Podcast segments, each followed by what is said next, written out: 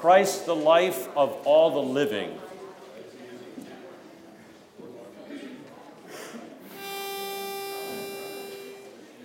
Christ, the life of all the living, Christ, the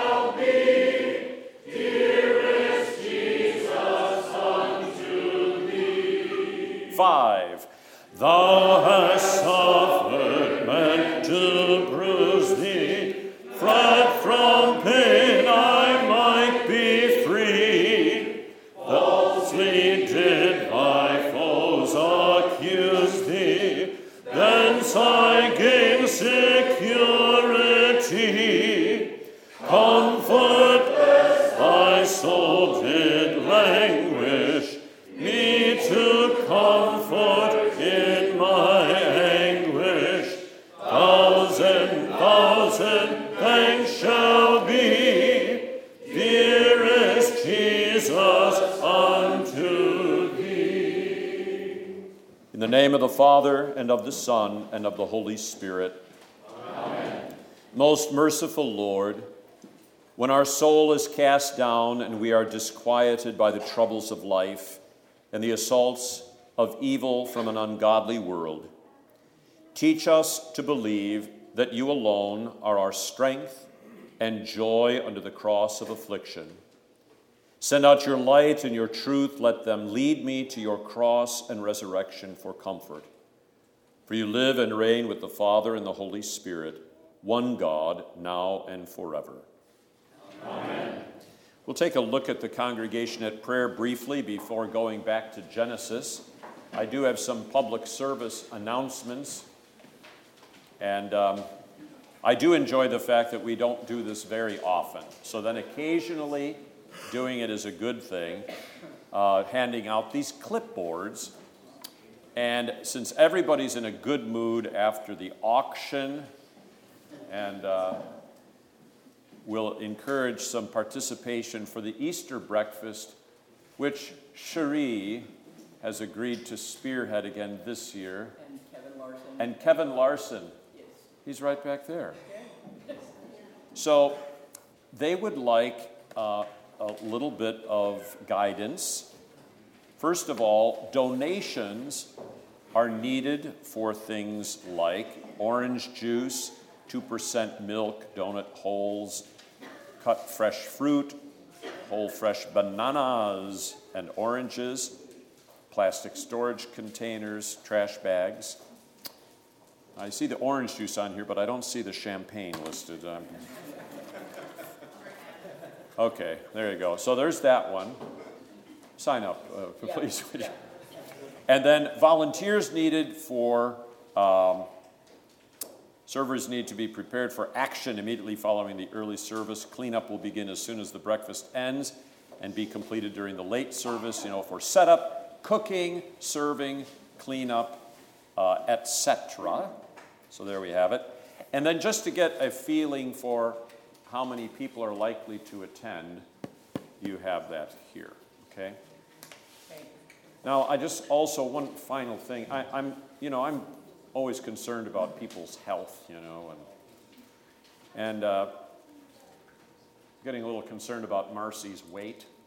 She's making these big cookies, and you're likely to become way overweight eating these cookies, Marcy.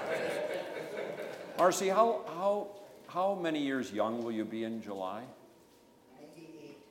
98. Marcy is the second oldest in the congregation. Yeah. Uh, Pastor Kanapi will be 97 on the 30th. And my stepmother is 101. She's at Shorehaven. So she's the oldest. And then you're second. Just watch the fat. All right, just kidding. Um, eat. Eat, Marcy. Uh, 2 Corinthians 12 9 is our verse for the week. St. Paul, this is part of the autobiographical section in 2 Corinthians. And it's the same section where he comments about the thorn in the flesh and how he sought the Lord to remove the thorn in the flesh. And the flesh, for St. Paul, is so often associated, remember, with the problem, the ever present problem of sin and the corruption of our flesh on this side of the grave. So our sin is forgiven and we're declared righteous in baptism, yet the problem of sin remains. And um, this is in large part what he's talking about with the thorn in the flesh. As I've said from time to time, it would be a lot easier to be a pastor if I weren't a sinner, or to be a Christian if I weren't a sinner. So he, he besought the Lord to remove this thorn in the flesh and the Lord said, My grace is sufficient for you, for my strength is made perfect in your weakness. So let's speak 2 Corinthians 12 9 together. Jesus said, My grace is sufficient for you, for my strength is made perfect in weakness. Therefore, most gladly, I will rather boast in my infirmities, that the power of Christ may rest upon me. Okay. Through our infirmities, through our struggles, we learn dependence upon the grace of Christ, which is not only the source of our salvation, but it is sufficient to sustain us in this earthly struggle against sin from within and without, persecution, suffering, hardship, and so forth. So, lovely passage. I want to say something else about this. Jesus said, My grace is sufficient for you. If you go in the Gospels, you will not find that quotation. You only find it here in 2 Corinthians 12 9. My grace is sufficient for you, for my strength is made perfect in your weakness. And uh, how can that be? Do you remember the Apostle John said, many other things Jesus did which are not written in this book. But these are written that you may believe that Jesus is the Christ, and believing have life in his name. So just because you can't find this in the Gospels doesn't mean that Jesus didn't say it. Secondly, Saul of Tarsus was called to be the Apostle Paul. And as an apostle, he was called to be an eyewitness. One of the qualifications of an apostle is that they were chosen directly by Jesus face to face, to be his sent one. And an apostle is one sent out on his behalf with, with his word and to bear witness to his death and resurrection. So they had to have seen the resurrected Jesus. Saul of Tarsus on the Damascus road saw the Lord Jesus. And then in Galatians, he talks about spending a great deal of time with the Lord uh, through which he learned many things, and I submit to you, this was spoken to him then. Another place where you find something that Jesus, um, you don't find it in the Gospels. Remember the words of our Lord it is more blessed to give than to receive. It's found in 1 Corinthians. Where? I don't, you can't find it in the Gospels. But what's interesting about that passage Remember the words of our Lord that it is more blessed to give than to receive. It clearly was in the memory of new Christians in that first century who had heard Jesus preach and teach. An amazing thing, even though it is not recorded in the Gospels. A third one is in the book of Revelation. And Mel Gibson used this in the uh, script of The Passion of the Christ when on the Via Dolorosa, Jesus is carrying the cross to Calvary. Um, he stumbles with the cross. Mary, his mother, comes to him, and in one of the most moving parts of the Passion, he says to his mother, See, I make all things new. And a well chosen, apt um, phrase of Jesus put in that particular point. Okay, so let's speak the verse one more time.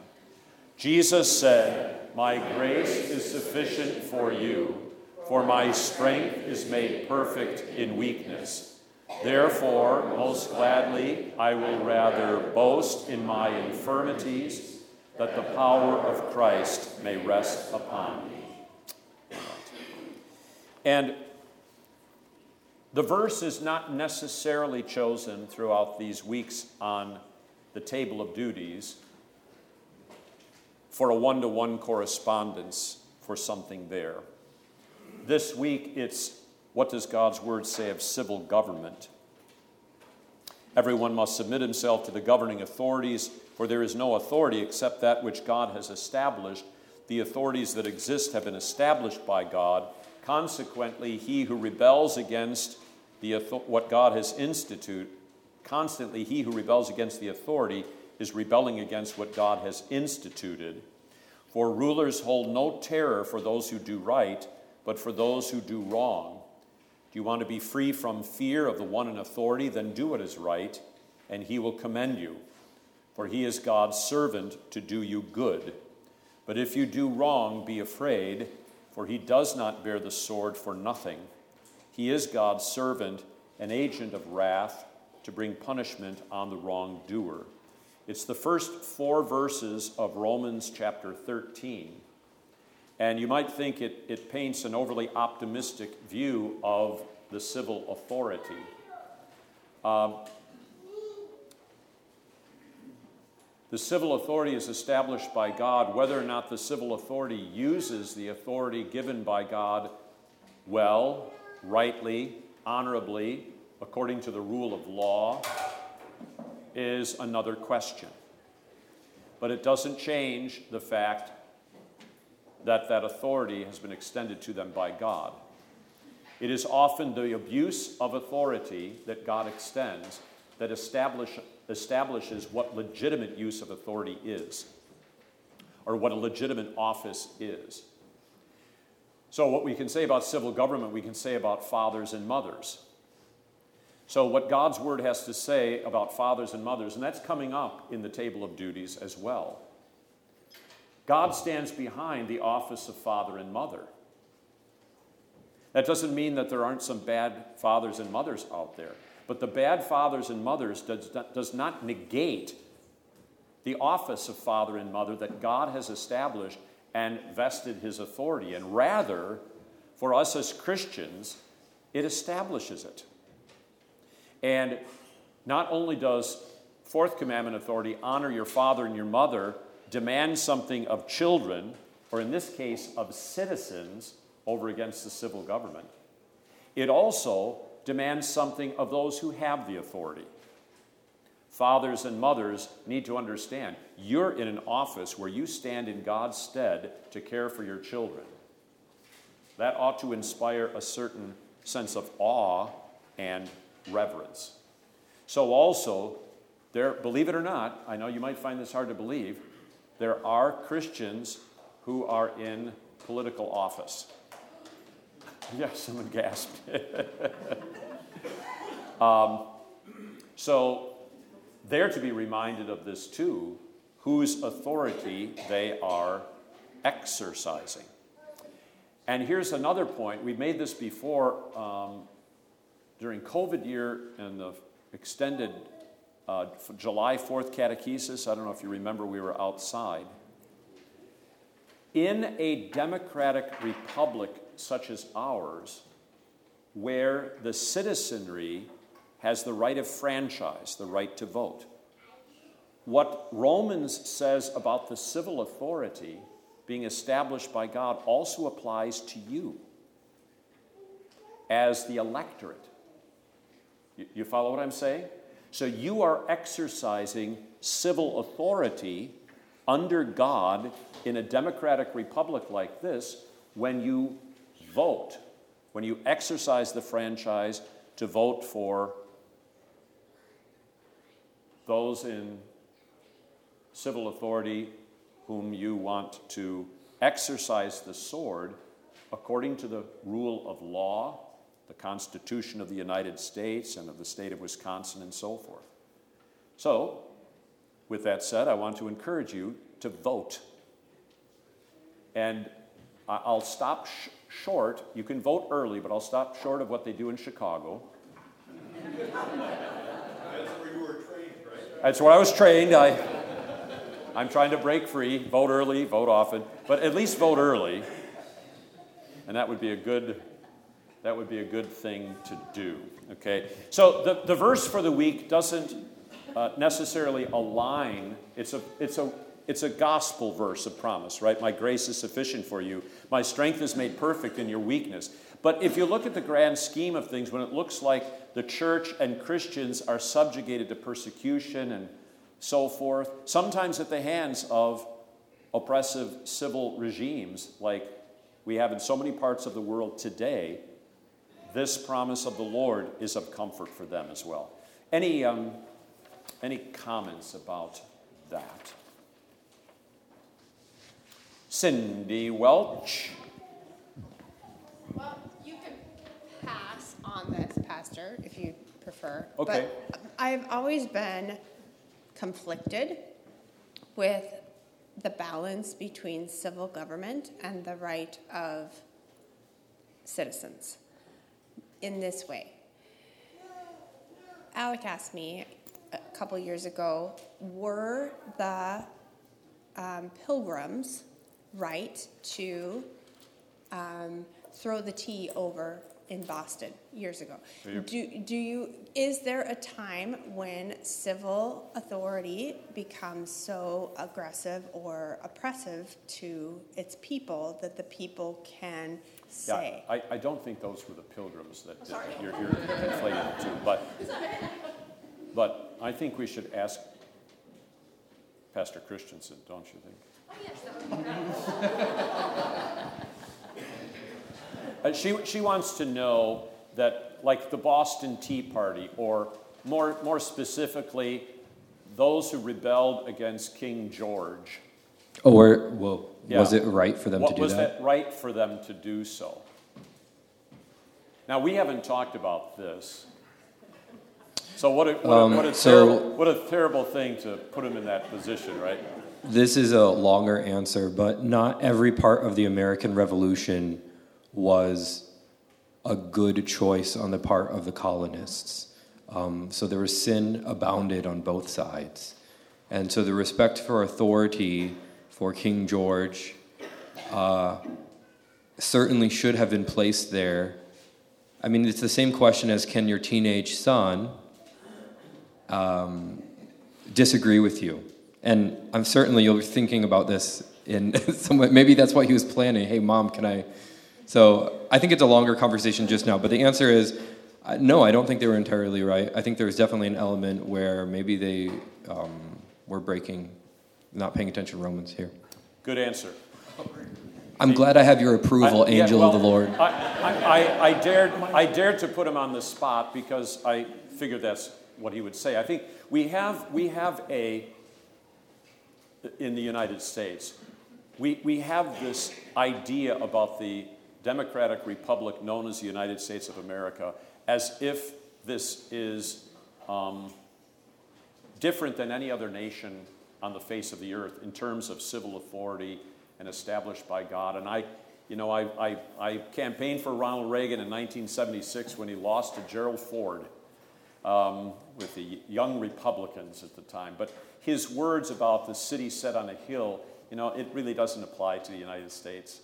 The, the city set on a hill is actually the church, not the United States. But politicians in the United States have been doing that all of the time. You know, our, our good friend Jesse Jackson loves to take Bible passages, and we don't hear much of him these days, but, uh, you know, and, and make use of them for his, for his purposes. But uh, picking up on what Pastor Christensen said, you know, people then, given that if there's sin on both sides and dishonor on both sides, then, then what's the legitimate government? See, that's how that's the question we ask. Well, let me put it to you this way. If a, a, boy and a girl have relations outside of marriage and become a father and a mother, is their father and mother status illegitimate? No, they're still a father and mother. Now, they may have, they may have found themselves in that role in a way that is not the way God wants it to happen. You know, let marriage happen first and then become parents. It doesn't change the fact that that's what they are. So, which means you can't say, well, since there was some fourth commandment transgression against the crown in Great Britain, therefore, we don't have to pay attention to the Constitution of the United States. But what we don't want to say is we don't want to, we don't want to elevate the Declaration of Independence and the Constitution of the United States to the level of Scripture. Even though in both documents there are some things that resonate with Scripture. Okay? And that's, that's one of the great things about um, having the academy is, um, and just already observing Pastor Christensen's teaching, uh, bringing that kind of discernment to bear with the kids is uh, something that he is certainly doing. Okay? All right, let's go to uh, Genesis chapter 18.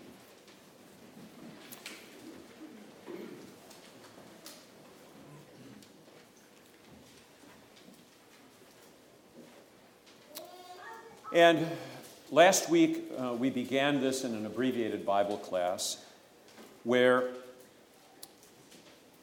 the Lord appears to Abraham in the form of the three visitors, an allusion to the revelation of God as triune Father, Son, and Holy Spirit. And the angel of the Lord, who is the Lord, speaks with Abraham, uh, namely the second person of the Trinity. And in verse 10, he said, I will certainly return to you according to the time of life, and behold, Sarah, your wife, shall have a son. So the expression according to the time of life would have to do with, with God's design in biology, where there's conception, and then approximately nine months later, there's the birth. Even the virgin conception by the Holy Spirit of the Son of God still was a nine month gestational period where the Son of God was in Mary's womb uh, for that entire period, growing into a baby ready to be born. Sarah, your wife, shall have a son. And Sarah was listening in the tent door, which was behind him. So the initial promise of the Lord in Genesis 12 continued to be made throughout Genesis. Now, here in chapter 18, she will have a son. And it is going to be at this set time next year. And so Sarah's listening to this, and Abraham and Sarah were old, well advanced in age. Sarah had passed the age of childbearing. Therefore, Sarah laughed within herself, saying, After I have grown old, shall I have pleasure, my Lord being old also. Now, some of you might be asking, how could that possibly give a 90 year old woman pleasure? You know, she's 89, she's going to be 90 when Isaac is born. But it's a joke, it is a divine comedy that this old couple will have a son. Remember, the message of the cross is considered to be what by the wise of this world? Foolishness. Foolishness. But to us who are being saved, it is the power of God. So, Sarah laughing at this is what our human reason does. But we cannot, by our own reason or strength, believe in Jesus Christ our Lord or come to Him. The Holy Spirit must call us by the gospel. And that promise of the seed made to Abraham and Sarah is the gospel. And the great comfort is, in spite of their laughter and in spite of their doubts over the decades, God kept his promise. And the Lord said to Abraham, Why did Sarah laugh? Saying, Shall I surely bear a child since I am old? Is anything too hard for the Lord? The answer no. And as I pointed out last week, we can think of the rich young man, and after that discussion, Jesus said, How hard it is for those who have riches to enter the kingdom because they make a God out of their riches, their accomplishments, and so forth. With men it is impossible, but not with God. With God, all things are possible. Not only the rich being brought to repentance, but, all, but also a nine year old woman having a child and a virgin conceiving. With God, all things are possible. Is anything too hard for the Lord? And the answer is no. At the appointed time, I will return to you according to the time of life, and Sarah shall have a son. Notice how, in the face of Sarah's laughter, the Lord repeats the promise. This is what we do. Fritz, I'm going to do this for you. And he says, No, you're not. And then I say, Fine, I'll go find somebody else. That's what we do. But here, at the set time I'm going to come, well, I shouldn't point out to you. At the set time I'm going to come to you. You're approaching 89, aren't you, Robin? You know? And at the time of life you will have a child. And she laughs. Why did she laugh? Is anything too hard for me? I said, at the set time, I'm going to do this. See, the promises of God are extended not on account of faith, but to call out faith. You follow that? A lot of people say it's called what's the Latin phrase? Intuitu fide, right? So that's in view of faith, God does something. No, that's not it. His promises are what call for faith. Even when it says Abraham believed the Lord and it was accounted to him for righteousness, the righteousness was in the promise, and that promise called forth faith that caused Abraham to receive the promise. So he's justified by faith, not because his faith was a good work, but rather a miracle of God's grace in the promise that called him to receive and believe that promise. Okay? So it's illustrated here throughout the book of Genesis how God makes promises, they laugh, they pass their wives off as their sister, and so forth, and he keeps his promise. Now, don't misunderstand me. I don't want you to flaunt God's promises. I don't want you to run away from God's promises. But when you have done that, and when you've laughed at God's promises, and then the devil says, There's no hope for you, Tylacker, because you doubted the Lord, you can go to these passages and know that the Lord is faithful. What did St. Paul said? He said, When we are faithless, God remains faithful. He cannot deny himself. And that's a special privilege you and I have as baptized children. Let me put it to you this way if you will not turn your back on your children, who may have turned their back on you, how much more will God not turn away from you? Again, that doesn't mean we can't be prodigal children. We can be. But God's heart of love for his children remains constant. That's the heritage bequeathed to us in our baptism. Okay, that's the right, that is the privilege. Okay. All right. But Sarah denied it, saying, I did not laugh, for she was afraid. And he said, No, but you did laugh. And he's going to keep his promise. All right, I'm going to pause here because Paul has a question. I was going to ask if there were questions. Don't get too comfortable in the back. I have a comment. Okay. Thank you. Uh, verse 12, uh, pleasure. Uh, what's the. Um, Why did I know you were going to go to that verse? That was my comment. What's the meaning? Number one, from sexual intercourse. Number two, pleasure of having a children, having children or a child. Uh, neither is certain. Or number three, something else. Do you have something in view for something else? What? Do you have something in view for something else? I just raised it as a possibility. Okay, is your comment? About comment, the word there is, shall I have Eden? That's, I've grown old, shall I now have Eden? Eden. Garden of Eden. Yes. pleasure, delight. So, on the basis of Pastor Gelbach's comment, you can answer your question. The answer is yes. That, that the, the communion of coming together physically, the husband and wife in one flesh, and the fruit of that union, which is children, is a return to Eden. It's paradise, it's joy, it's pleasure. God intended, you, you can see, we separate out the one flesh union from the fruit of the one flesh union, and we shouldn't do that. And both are a delight. I mean, it, it's a delightful thing for me. We've had so many uh, pregnant mothers, and what a, what a joy that is to see.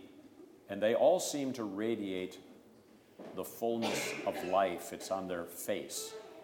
The, the life is magnified as they carry the life within them. But the two go together. You see, the delight of giving yourself to your beloved and her receiving you, there's pleasure in that that goes beyond simply mere ecstasy of the, the sexual union. It is the ecstasy or the joy of having your life received, your love received. This is something that the world does not get. For the world, you know, it's I didn't get anything out of that relationship. That conceives of the relationship physically as one where I've got to get satisfied. When the true satisfaction comes in this, it is a, a very real sense a holy communion in giving yourself to the other and she receiving your love and life. And it is love and life, literally. I mean, the biological union is a spiritual union as well as a physical biological union where you are giving over to your beloved love and life in the physical commodities which are entrusted to you by God. So, Sarah, in her, um, in her words, shall I still have pleasure? Both are included there. The delight of receiving the love and life of her husband, and then bearing the fruit of that life in a child. Okay? And um, it's, a, it's, quite a, it's a, quite a mystery, but Pastor Gelbach's uh, uh, note there is absolutely fabulous. Eden, you know? What hymn do we sing? A return to Eden that address unknown. Remember, it's hidden from us. No, no, I. Sorry, I can't resist. We've been at the auction last night. So. Okay, that's good. Susan. Somebody asked last week about how, or Thursday or something, I don't know, about how would they know that it was the Lord and not somebody else. And I thought, well, the Lord was coming to Abraham a lot. And then this comment about, um, I will return to you next year. There's no record in the story that he came back next year. So I'm proposing he was at the circumcision party that day. That would be a year later. Well, yeah, but the, the context of, of visiting them is visiting them according to the promise for both the, both the, the initial conception and then the sustaining of that life, which is a miracle in the womb of a woman who is 90 years old when she gives birth. So, I will come to you does not need to be um, um, left at one point in time, but the ongoing, uh, sustaining grace of the Lord. My grace is sufficient for you. My strength is made perfect in your weakness. You can apply that verse here to this. John, did you have a. Okay, no. All right, good. Now, this next part is one of the examples of uh, Abraham living by faith in the Lord's promise as he intercedes for Sodom and Gomorrah. So it is verse 16 and following. Then the men rose from there and looked towards Sodom, and Abraham went with them to send them on the way. And the Lord said, Shall I hide from Abraham what I am doing? Since Abraham shall surely become a great and mighty nation, and all the nations of the earth shall be blessed in him. For I have known him in order that he may command his children and his household after him, that they keep the way of the Lord to do righteousness and justice, that the Lord may bring to Abraham what he has spoken to him. Now, in, this, in those verses you just heard, you can detect the reason, the rationale why God chose Abraham and promised to make of Abraham, Isaac, and Jacob a great nation. And the reason God chose them, did you see that? That they may, what does it say? Command his children and his household after him that they keep the way of the Lord to do righteousness and justice. And in verse 18, Abraham shall surely become a great and mighty nation, and all nations of the earth shall be blessed in him. So God chose Abraham and made of him a great nation for the blessing that he would bring to other nations. This is all about the gospel. To keep the Lord's word is to believe it and to trust it. And the way of the Lord is what Jesus is talking about when in John 14 he says, I am the way, the truth, and the life. And when it says to do righteousness and justice, that is the righteousness and justice of the mercy of God in Christ's vicarious atonement. We do justice when we live by faith in God's law and gospel for the sake of forgiving sinners. In the cross, God did justice. In the cross, God established righteousness. And Abraham believed in the Lord's promise in your seed, all the nations of the earth would be blessed.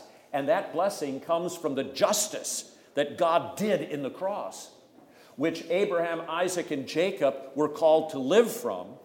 And that justice and righteousness in the cross, they're called to keep, to trust, to teach it to their children. And that righteousness and justice in the cross is what brings the blessing to all the nations of the earth, which is all grace language. This is why, then, in what follows, Abraham is given the opportunity, so to speak, to exercise that faith in his intercession for Sodom on behalf of the righteous believers who were in Sodom. Okay? Did you follow? Did, did you follow that? I think the doing of righteousness and the doing of justice for 99.9% of the people all is thought of in legalistic, law oriented even works righteous terms. But the doing of justice is what Jesus did when he received sinners and ate with them. He called them to repentance and he forgave them on the basis of his atoning sacrifice. Okay, so he says here, the Lord said, because the outcry against Sodom and Gomorrah is great, and because their sin is very grievous, I will go down now and see whether they have done altogether according to the outcry against it that has now come to me. And if not, I will know. So it's the exposing of their sin. Sodom and Gomorrah. We get some names for uh, perverse sexual activity from this city of Sodom. Then the men turned away from there and went toward Sodom. But Abraham still stood before the Lord. You get this picture, he's going with them, and they say what they're going to do, and then continue to walk. And Abram puts himself before the Lord. Okay? As, as if to almost prevent them from going to Sodom. and Gomorrah. Interceding. And he's interceding on the basis of the promise in your seed, all the nations of the earth would be blessed. And on the basis of those righteous ones who are righteous because of faith, they kept the Lord's word. Do you follow? So Abraham is juxtaposing him in between the Lord and judgment against Sodom. Uh, we had a Thomas Kelly hymn today, and we will have one coming up in Stricken, Smitten, and Afflicted. And um, I was a little bit disappointed that they altered the word in that hymn, which was written in English, from interpose to intervene. None would intervene to save. The original was none would interpose to save. And while to intervene and to interpose are, are related concepts, to interpose means that someone is standing in the place of that judgment. See? So, and which is much stronger. That's what Jesus did. None would interpose to save. Only Jesus went between us and the divine judgment that we deserved. You follow that? Okay. So if you sing the hymn and then you just sing interpose instead, it's okay. Because then it'll be like Pentecost anyway, you know, the many different languages. Okay. So, uh, verse 23 And Abraham came near and said, Would you also destroy the righteous with the wicked? Suppose there were 50 righteous. Remember, in this, this is righteous are believers in the promise. Would you also destroy the place and not spare it for 50 righteous that were in it? Far be it from you to do such a thing as this, to slay the, wick, the, the righteous with the wicked, so that the righteous should be as the wicked. Far be it from you. Shall not the judge of all the earth do right? Now, notice how the justice that Abraham is calling for is the justice of the forgiving righteousness of Christ. Those of you in coffee break Bible study in, in Matthew we talk about the forgiving righteousness of Christ. That's what Abraham is appealing to here. And the Lord said, If I find in Sodom 50 righteous within the city, then I will spare all the place for their sakes. Then Abraham answered and said, Indeed, now I who am but dust and ashes Notice he has no standing of his own. The only right he has to intercede is the right granted in the promise itself. I have taken upon myself to speak to the Lord. Suppose there were five less than the fifty righteous. Would you destroy all the city for lack of five? And he, the Lord, said, If I find there forty five, I will not destroy it. Then he, that is Abraham, spoke to him yet again and said, Suppose there should be forty found there. And he said, I will not do it for the sake of forty. And he said, Let not the Lord be angry, and I will speak. Suppose thirty should be found there.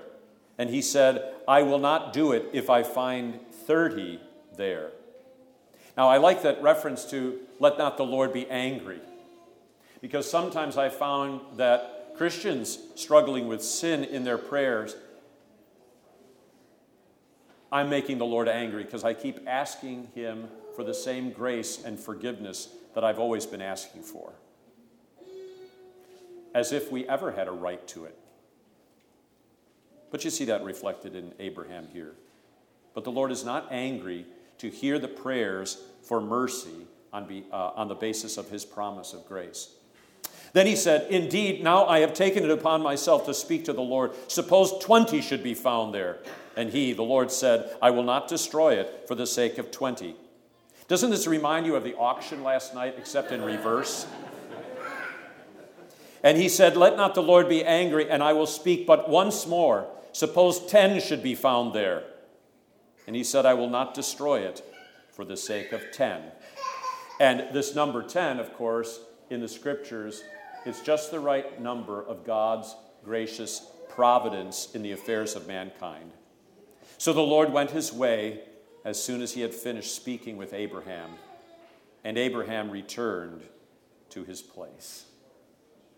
So the Lord wants us to cry out to him on the basis of his promise of salvation.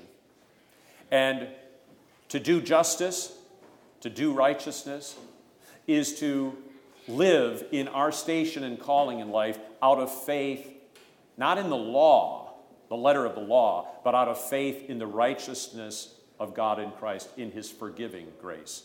And that's the way to true uh, freedom and joy and contentment in one's life. If you have a, a burning question, we're right at, up against the clock here, but I don't want to. I don't want to stifle. You could say, just, I know I am but dust and ashes, but may I ask just one more question? All right. So next week is Palm Sunday, the beginning of Holy Week. Please observe on, on Palm Sunday, we will have the Passion according to St. Matthew. So the Passion readings that we've been hearing at the midweek, we'll hear the entire Passion read along with uh, various catechumens from the Academy uh, assisting us in the reading of the Passion. And then uh, also the sermon for next, the, the midweek sermons have tied into the Passion for that week. That'll include Sunday's sermon that ties into the Passion, and then the burial of Jesus on Wednesday that ties into the Passion. So there, there are sermons on the entire Passion, including with Palm Sunday, Holy Wednesday, and then on, so all three services will be held on Holy Wednesday next week as well as this week. On Maundy Thursday, it'll be regular chapel at 8.30 in the morning, but the 2.30 service and then the 7 o'clock service on Maundy Thursday will be essentially the same, except the stripping of the altar will only be done at the 7 o'clock service. But I know sometimes being out at night is um, not as easy for some. So the 2.30 service and the 7 o'clock service on Maundy Thursday will be the same. Tenebrae is the 9 o'clock service on Good Friday. We again will focus on the seven last words of Christ.